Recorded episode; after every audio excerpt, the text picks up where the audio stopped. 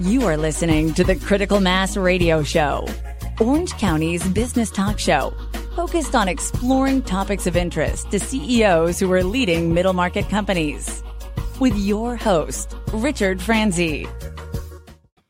Hello, and welcome to this episode of Orange County's longest running business talk show. And I am your host, Rick Franzi. We're going to have a very interesting interview today because our guest is Dr. John Mendola. He's a multifaceted entrepreneur and educator. And we're going to talk about a lot, of, as well as a budding author. We're going to be talking about all that this, uh, on the show today, starting with he's the founder of UCIL, which is University Curriculum for Independent Learning or Rocker to Doctor is one of his other monikers. So, Dr. John, welcome to the program. Hi, thanks, Rick, for having me. So let's get right into the interview. Why don't we start with you as an entrepreneur? So you can you tell us a bit about your background and your professional entrepreneurial journey? Sure. Um, I'm actually a musician, but not very good. Uh, but I started as a bass player, and um, I always wanted, you know, like every musician, to you know play a stadium show and go big. And um, I had an opportunity to tour Asia as a bass player, and I put together some working capital in India, and I set up my own stadium show from the ground up. And uh, 25 million, oh, well, 12 million people watched us on TV, and 15,000 people joined us at the concert. So um, I kind of just took the entrepreneurial step and followed my dream, and uh, was able to set up a stadium show and, and play in front of people and and as a musician you know that's kind of like what you want to do. Right. um, so that's how i got started. So uh, that's the rocker part of the rocker to doctor and we'll talk about the doctor part in a little bit. Was that the only show that you produced or no. did that lead to other projects?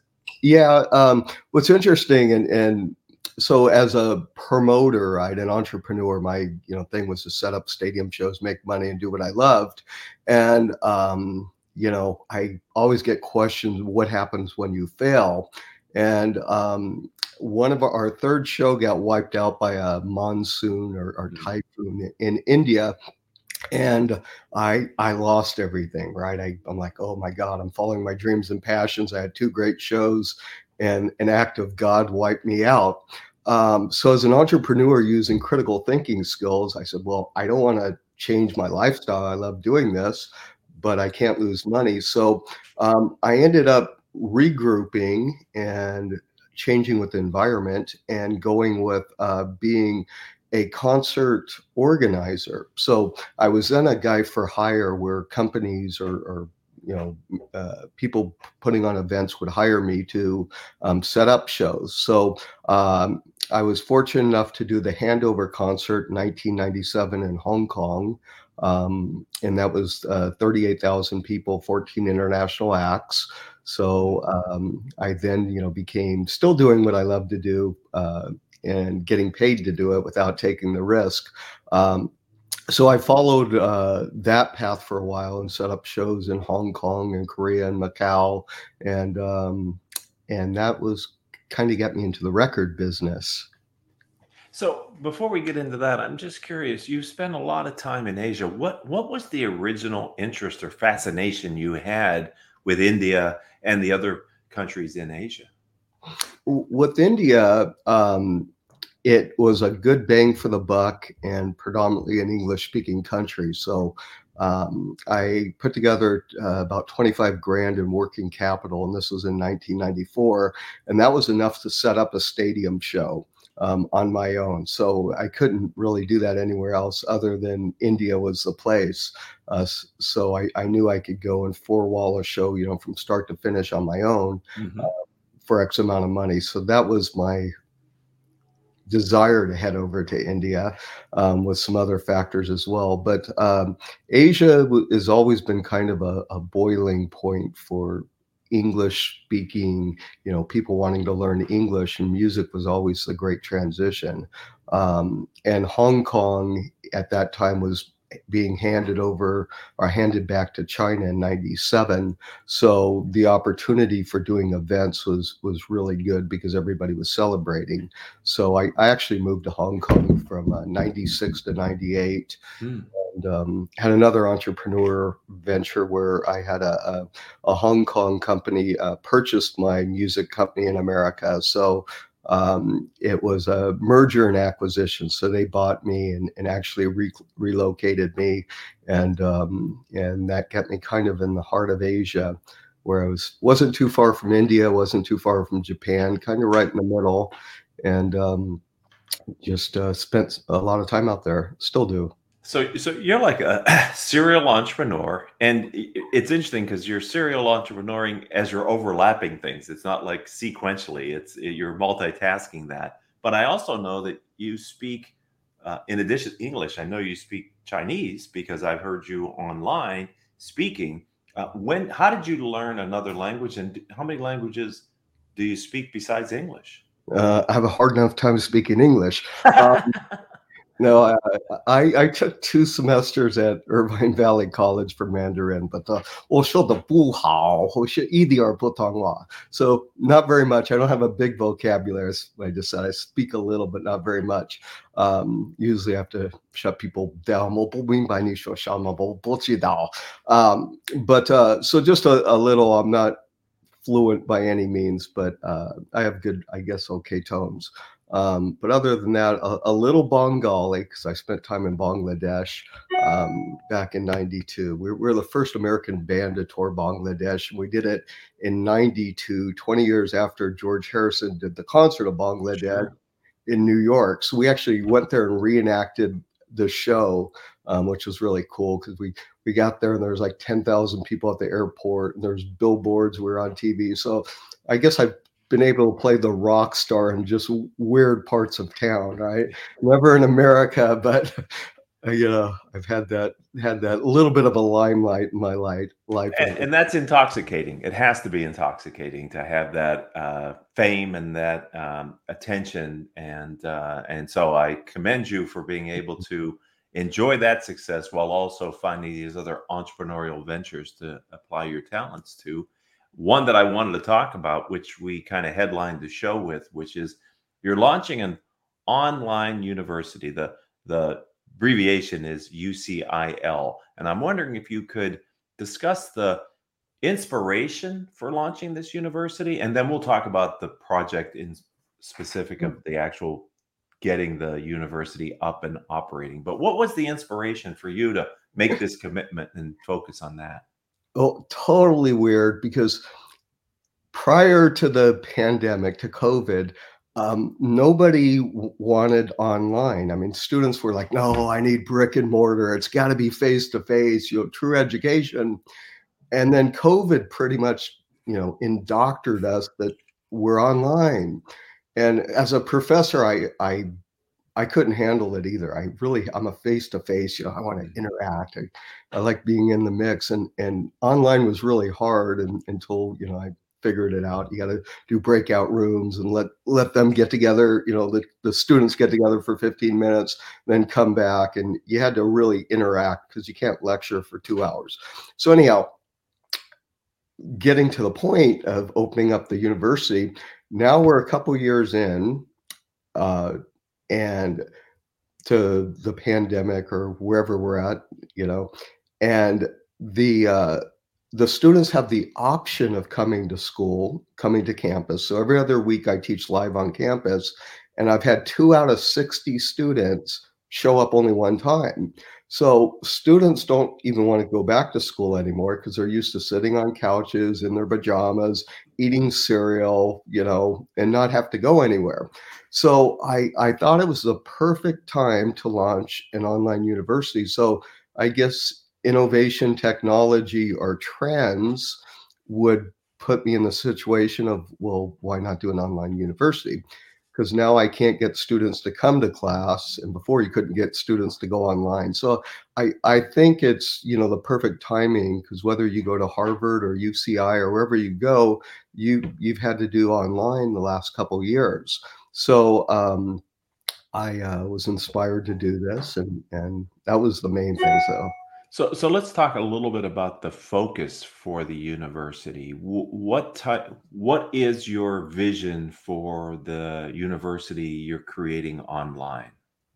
Well, in the States, it it takes around five years of being operational before you can get true accreditations.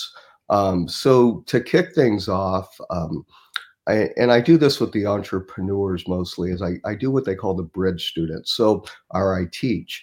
Um, so the to start the university off, we're offering university curriculum certificate courses with a focus on bridge students. So let's say 17 to 19 year olds. So uh, students that have finished high school or in high school that are looking to go to, you know, a Harvard or whatever and um, we're going to give them the same curriculum they're going to have that once they get there as a freshman. So we're offering uh, the same courses i'm teaching now whether i'm teaching at ivc irvine valley college or at westcliff um, so giving them the same mcgraw-hill you know textbooks um, the same courses as a certificate. So if they're taking a, a course in economics it'll have five courses in economics and this way, when they submit their applications to a school, they can say, Hey, I have a certificate economics, and here's all the courses I've already taken. So um, once accredited, so when we get that five year mark down the road, then we're the real deal. And, you know, then we can open up. But as of right now, we're teaching, um, we have seven certificate courses in business, um, and we have the liberal arts um, general ed courses, which is like music, uh, political science, history. So the the the core classes that you're going to have to take to get a degree. Um, so that that's really the the concept of what we're doing, and um, just uh, getting it off the ground. So, uh, and it takes a lot of energy, as any early stage entrepreneur knows, to create something new. You need to attract both the students to your university, and you also need to attract the educators who are going to prepare the courses and deliver the courses. Can you can you talk a little bit from an entrepreneur's perspective about how you are creating demand for your product, as well as creating content to be able to supply that demand? Okay.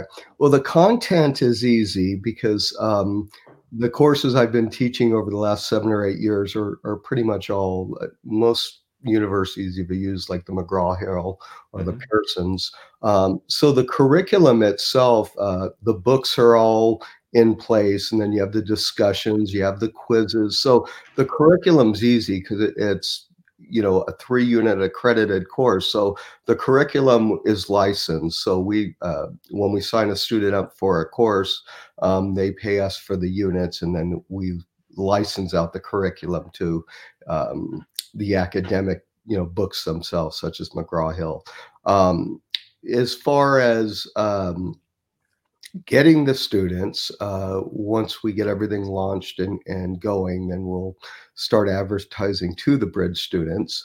Um, and then professors at the moment uh, it's me and dr jeannette vos and um, i have a, a, couple other colleagues that are um, helping us as well. But the, the first one we're launching is just a business administration course, uh, which is a five unit course in business administration. And I'll be teaching all those. And then as we grow into all seven courses and expand and get the, the student bandwidth, then um, I'll start bringing on more colleagues. So, like any new venture, it takes money to get a business off the ground. So, yeah. how, how are you not to get personal, but how are you financing it, and what's your vision for the uh, the corporation or the business entity that underpins UCIL? well, I'm glad you mentioned that because being I teach entrepreneurship, I mean, everyone always thinks, "Oh, I get the product online and I'm going to make millions." Well, right. At the right place at the right time with the right stuff, get lucky, something go viral. But you know, we have really you can yodel in a Walmart and open up for Britney Spears at Coachella, but um, you know, just like you can win the lotto. But you know, basically you, you have to market whatever you have, and that that's pretty much the bottom line. So mm-hmm. um, in this case, uh, we're actually, uh, and it'll be the first time me doing this because I've never did an IPO before, and as a you know professor you know I've I've done merger and acquisitions and I've you know sold companies and and things like that, but I've never done an IPO. So I'm actually excited to do it because you know it'd be nice for me to teach courses and say, oh yeah, I did an IPO. So um, we're we're actually putting that all together right now, and uh, um, hopefully by the end of this year, beginning of next year, we'll have the IPO together um, to get the the university off the ground. That's very exciting. I, and you mentioned Dr. Janet Vos. I know she's a uh, a well-known author, and you're co-authoring with her a, ne- a new book. And I'm wondering if you could describe the content of the book that you and Dr. Vos are writing.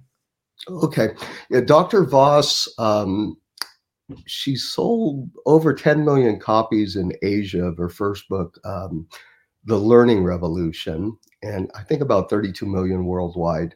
Uh, but the new series is called The Self Learning Revolution because we're in a technology age, right, where anyone can be a self learner.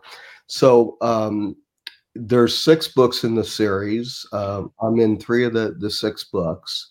And my uh, I write a chapter on entrepreneurship in one of the books, um, which talks about thinking outside the box and and you know, basically just being a, a self learner, a self thinker, you know, working out problems. Uh, the two methodologies I teach are uh, Lean Six Sigma, which is DMAIC, define, measure, analyze, improve and control, improve and control. As environments change, you you change with it, and of course SWOT.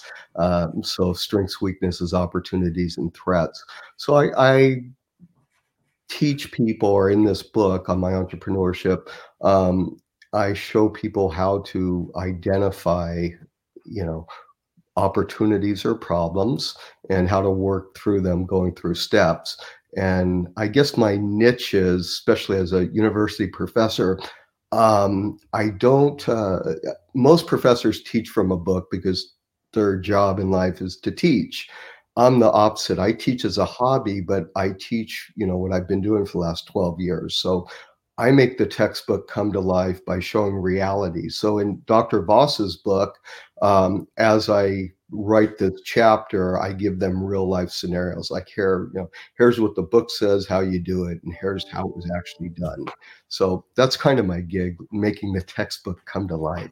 I love that because I believe in the power of collective intelligence and peer learning, and examples are a great way to teach, especially young adults and adults. We learn better through stories, mm-hmm. and you're. Pro- it sounds like you're bringing stories of your experience into marry with the academic content that's contained in the book.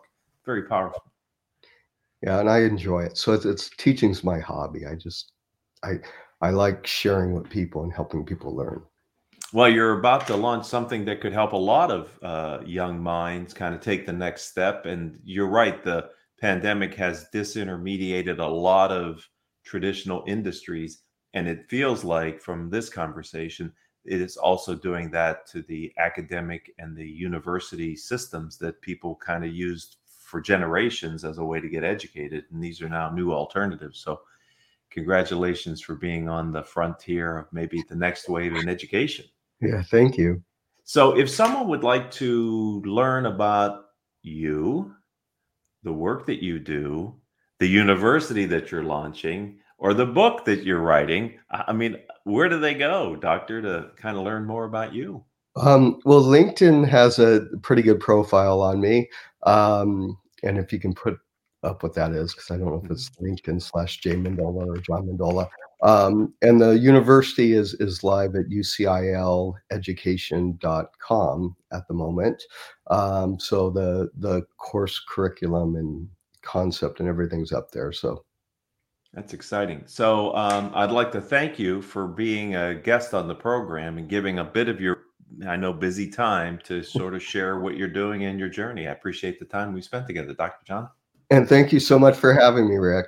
You're welcome. I'd also like to thank the audience. You're either watching us today live on one of our platforms or you'll be listening to it as an audio podcast on all the major podcasting sites. And your audience, you're a part of Orange County's longest running business talk show. Uh, Dr. Johnny's episode is episode number 1370. Wow. If you're a fellow Orange County entrepreneur and you'd like to tell your story on this platform, then connect with me on LinkedIn I'm Rick, R-I-C Franzi. You can also visit my website, which is the same thing, rickfranzi.com. We can start a conversation and and hopefully have you on our program at some future date. Until the next time we all have a chance to be together, I truly hope all of your business decisions will move your company in a positive direction.